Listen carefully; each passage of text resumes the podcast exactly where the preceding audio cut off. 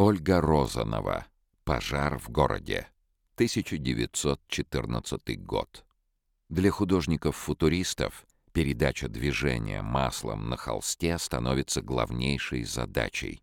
Идеолог этого направления, возникшего в Италии в 1910-е годы Филиппо Маринетти, в «Манифесте футуризма» призывал отразить в своих картинах ускорение темпа жизни и индустриализацию среды как приметы новой эры, наступающую эпоху индустриализма, техники высоких скоростей и темпов жизни.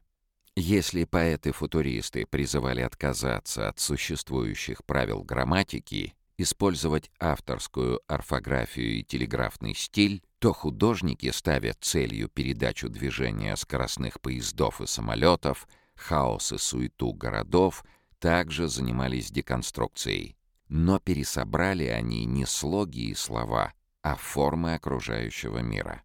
Картина Ольги Розановой «Пожар» из фондов Елецкого краеведческого музея — эффектный пример воплощения идей кубофутуризма в изобразительном искусстве. Образ пожара встречается в текстах Маринетти как аллегория преображения мира после катастроф.